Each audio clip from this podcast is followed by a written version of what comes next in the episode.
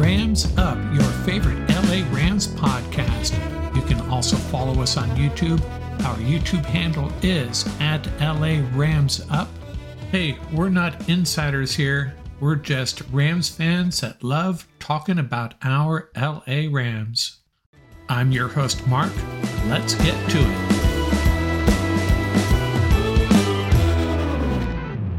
Welcome back, Ram fans. Got my Rams rehash for you. Had a day to sleep on it.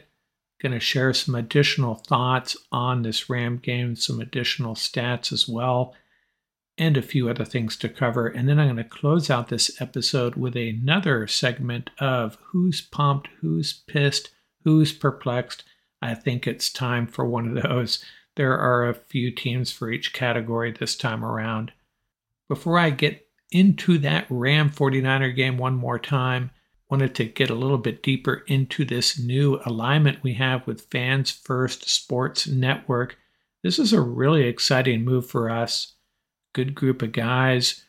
They have a bunch of podcasts already, and they are adding our Rams Up podcast as their representative, as their Los Angeles Rams pod. Really exciting. Tom Courts is going to be helping a lot with that and we'll have our old buddy Paul Walia on a lot, as well as my special assistant Matt, and we'll have a lot of crossover episodes. Tom sitting down with upcoming opponents, and we'll be sharing that on our pod as part of this Fans First Sports Network. I wanted to touch on this fine, this fine that AD received for this. I guess you'd call it hands to the face, hands gently swiping across a quarterback's helmet as he's trying to get in his face, make a tackle, Geno Smith getting rid of the ball, he was fined more than DK Metcalf. Now, Metcalf got two fines one for the action against our defenseless cornerback after the play, Witherspoon, and then another fine for his behavior on the ensuing play. I don't get it though. You find a guy that comes up behind a cornerback in between plays and levels him. $10,000 was it? And then AD makes a play, and I wouldn't even call it a dirty play. He's just trying to make a play, and his hands got a little out there. Hey, maybe there was some intent there. We can't read AD's mind, but it's mind blowing to me that AD got fined more than Metcalf. Makes no sense at all. The NFL got this one dead wrong. And unfortunately, as I'm watching this game right now, Nick Chubb, that looks like a pretty serious injury. Maybe we'll have a Cam Akers trading partner. And I don't know anything more about that story. I'm not sure I even care at this point. Just time to move on. And wouldn't you know it, Saquon Barkley, another running back, is injured out two games. And who are the Giants' next two games against?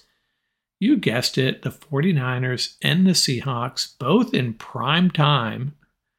I think I know how both of these games are going to go. Hey, maybe the Giants will surprise us.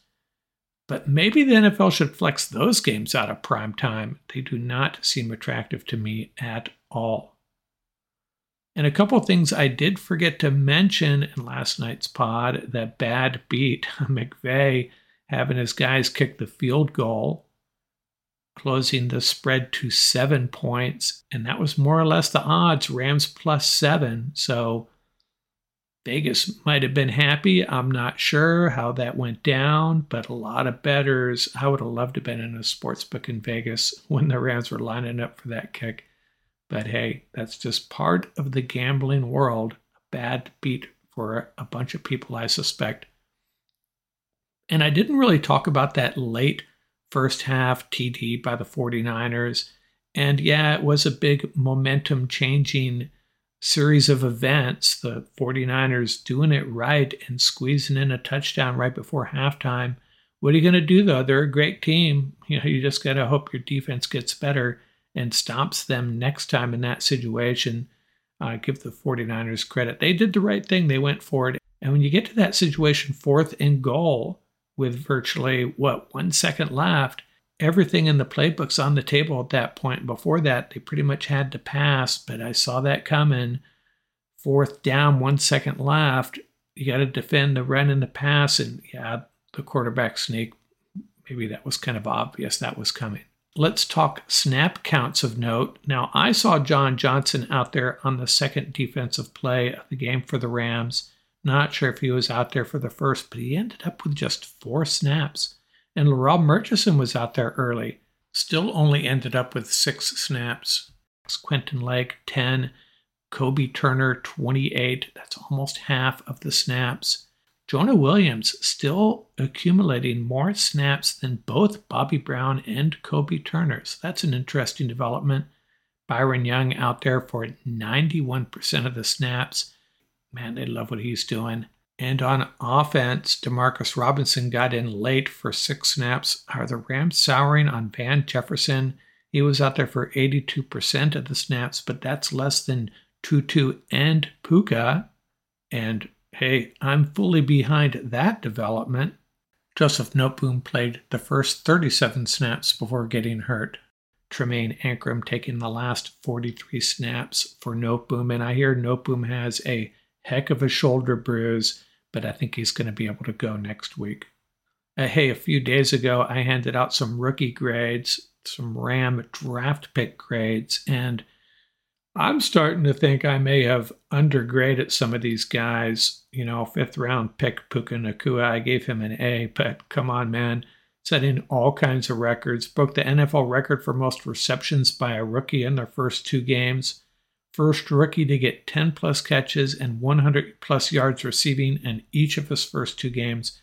Right now, he's sandwiched between two guys you've probably heard of at the top of the NFL stats board Justin Jefferson, one, Puka Nacua, two, and Tyreek Hill, three. That's pretty. That's pretty cool to see that Puka Nacua's name up there. Could be the steal of the draft at this point. Third round pick Byron Young, eight pressures. Only one rookie has more than him, Jalen Carter. Byron Young, more pressures than number three overall pick Will Anderson at this point. And did you see Brian Baldinger's video on Steve Avila? Wow, if you don't appreciate great offensive line play, well, then don't bother. Don't go watch it. It's a fun view. Brian Baldinger fallen in love with Avila's play, and so am I. And Baldinger knows what he's talking about. You know, this guy knows the game. And Kobie Turner, you know, he's pitching in too. Maybe not a lot of splash plays at this point you know, defensive line, they have their moments and then they may seemingly disappear. We've seen that happen to AD. Doesn't mean they're not playing well. I think Kobie Turner was a solid pick as well. And then there's Ethan Evans, seventh in the league in punting average at this point. Rams coverage units aren't really helping him out otherwise. And there's some other guys we're still going to hear from. I think Tre Tomlinson, Nick Hampton, a couple other guys. Really good draft for the Rams. This could end up being Les Snead's masterpiece. Once in a while, you hear about a team that just has one incredible draft and it sets them up for years. And this could be the one for the Rams. And I haven't even mentioned the solid return they're starting to get on one of last year's picks, Kyren Williams. That's right. He has looked so good. And a couple other notes stats wise Matthew Stafford, third in passing yardage. Ernest Jones, kind of a little bit of a quiet game against the 49ers, but he's tied with a bunch of guys at 18th in tackles. And Kyren Williams, by the way, leads the league with four touchdowns. And next week, the Rams move on to the Bengals. That spread has shrunk from Bengals minus six to Bengals minus two. And that means what? Joe Burrow isn't going to play, right? Next man up, Jake Browning has never thrown a completion in the NFL. Let's not overlook him. How many times have we seen these young quarterbacks come in and just play lights out? Rams can't take them lightly. Right now, I think this is pretty much an even game. I mean, I'd probably take the Rams, but it's on the road. Bengals are a good team, but I like the Rams' chances in this one. We'll be back in a minute with another segment of Who's Pumped, Who's Pissed, and Who's Perplexed. Okay, let's get into it. Another episode of Who's Pumped, Who's Pissed, Who's Perplexed, taking the pulse of fan bases across the NFL. This is my favorite segment personally. Love doing this. Who's pumped? Well, how about the Commanders? Sam Howell, I mean, everybody's talking about all these different young quarterbacks across the league. And here comes Sam Howell rallying his team twice in a row. The Commanders, of all teams, improved to 2 0 in the toughest division in the league, perhaps right now. And what a comeback it was. Commanders fans have to be pumped. And they've had it rough over the last few years with the name change and their owner finally moving on. It's a good day to be a Commander fan, I think. And how about the Tampa Bay Buccaneers? They were rebuilding too. They were resetting. They bring in Baker Mayfield to replace Tom Brady. They still have some weapons there, good defense, but it's a weak division. Maybe there's a glimmer of hope for them. And then they come out of the gate 2 0. It's been a little bit of a weak schedule. Get by the Vikings, who are, I wouldn't call the Vikings a weak team, but they're not necessarily a tough draw on opening day either. And then they come home and beat the Bears, as they should. So we have a lot to learn about the Bucs still. They may not be very good at all, but Baker Mayfield is playing well. And it's a good day to be a Bucs fan too, at least for this week. And I have to tell you, I think Rams Nation is pumped. I'm pumped. I just love the way this team is playing. I think the national media is finally coming around to the fact that Sean McVay knows how to coach. Matthew Stafford is an elite quarterback, and the Rams have drafted really, really well and very quickly flipped that roster. Now, this year may not be their year, but there's a light at the end of the tunnel, and this tunnel could be very, very short.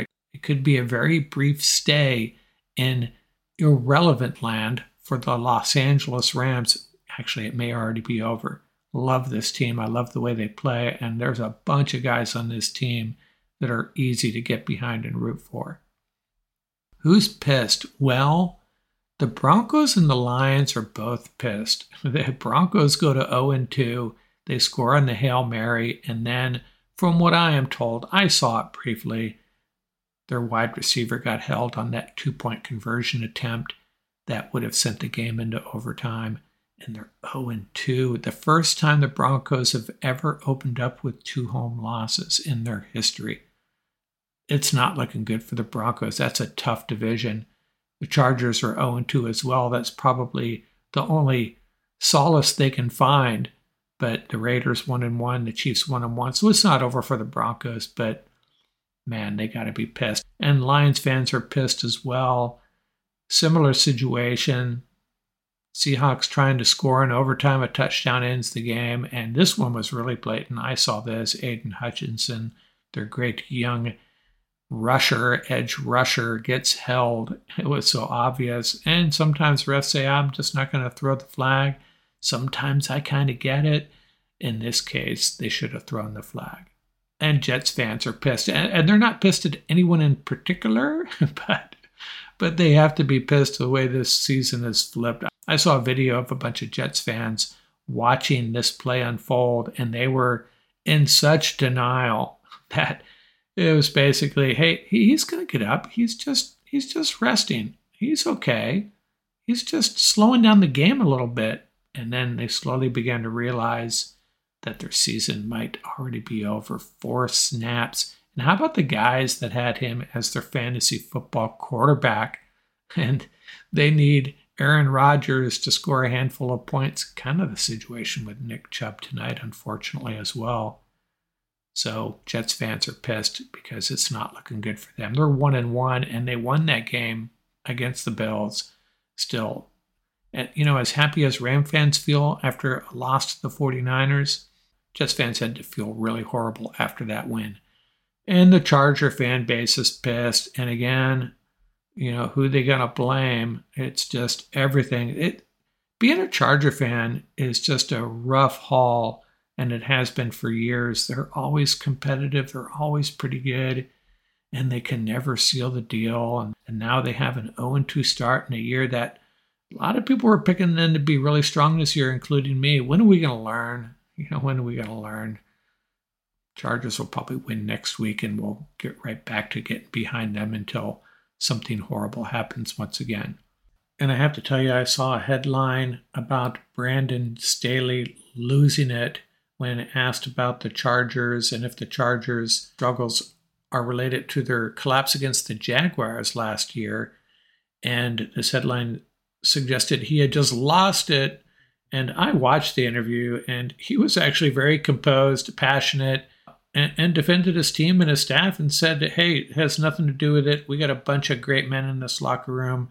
We're working hard, we're trying hard, we're disappointed, but it has nothing to do with that loss. And I didn't see it as Staley losing it, not at all. I thought he handled it very well. Perplexed? Well, the Giants fan base has to be perplexed. Why do I say that? Hey, they had a great comeback, an incredible comeback, but you're down by that much to the Cardinals in the first place. I'd be a little perplexed. And now you lose Saquon Barkley. Maybe they're bordering on getting pissed at this point. They very well could lose their next two games without Saquon. But I'd be perplexed mostly because they fall behind to the Arizona Cardinals, a team that's supposedly punting on the season. And maybe that's what happened. I considered that perhaps the Cardinals were going to win that game and then reconsidered and said, What the heck are we doing? We don't want to win. And that's why the Cardinal fan base is another perplexed fan base. Maybe they don't know either what this team is trying to do. But uh, I think their coach is getting it done down the road, they could be a scary team to face when they have nothing to lose. They got a quarterback that's pretty dynamic, Joshua Dobbs. We'll have to see. Rams get them twice. I want to pencil in two wins for the Rams, but I'm not going to do that. No better. And I also think Eagles fans are perplexed, and I don't know why, but they were booing during an Eagles win. So I guess they're perplexed. Maybe they're pissed. I don't know. It's Philadelphia. You tell me. I know they're a little concerned about how how this Eagle offense is functioning right now. I think that's the bottom line. But yeah, they were booing. They're perplexed, bordering on pissed, pissed at their 2 and 0 football team. And I think the 49er fan base has to be a little perplexed, uh, but they're kind of a strange fan base. I don't think they always quite get it. You know, I think they will tell you that they demolished the Rams and they're the best team in the league, but at the same time, they have to be a little concerned about what they saw against the Rams in that first half. I'd be a little perplexed. Hey, this team should have dominated the lowly Rams, right? But it didn't happen. So I think their fan base, if they're being honest with you, are perplexed and also perplexed, mainly due to injuries. The Colts starting to look good, but Anthony Richardson apparently kind of sounds like he's injury prone at this point. Maybe he has to change his style of play. And the Bengals, Joe Burrow signs the big contract, aggravates his calf, probably not going to play. They're already 0 2. They're going to their backup quarterback man, this is going to be a hungry team that plays the Rams, but their fan base, yeah, I don't think they're pissed yet, but they have to be a little perplexed about what's going on with their team. And then the Cleveland Browns, kind of the same deal. Things looking really rosy for them. They looked so good last week, and now they lose Nick Chubb, one of the top two or three running backs in the league. Some people would say the best running back in the league. I'm not going to debate that. I have no idea. I don't have a strong opinion on it, but he's clearly one of their key players, and he's he's down for now, and we'll find out how bad probably tomorrow morning. By the time you hear this, maybe, but Browns fans kind of another franchise that's kind of jinxed in a ways, right? Going all the way back to that playoff fumble in the 1987 AFC Championship against the Broncos affectionately called the fumble in Cleveland and maybe Denver too, I suppose. Ernest Byner, poor Ernest Byner, putting it on the ground. Bad day to be a Browns fan, and maybe today is too. Nick Chubb going down. Quite the bummer for the Cleveland Brown fan base. That's all I got for you. We'll do this again in a few weeks. See if some of these fan bases change their mind about how they feel about their teams, and they very likely will.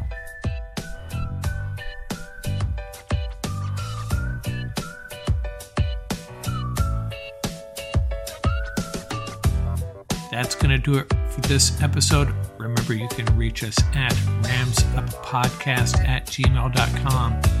Visit our website at ramsup.com. And don't forget about our YouTube channel. Our handle is at laramsup.com. Till next time, keep horns up, stay safe, and have fun out there. Music courtesy of the YouTube audio library. Tracks featuring Bar Crawl by Track Tribe, Buckeye Bonsai by Vans in Japan, and Crimson Fly by Huma Huma.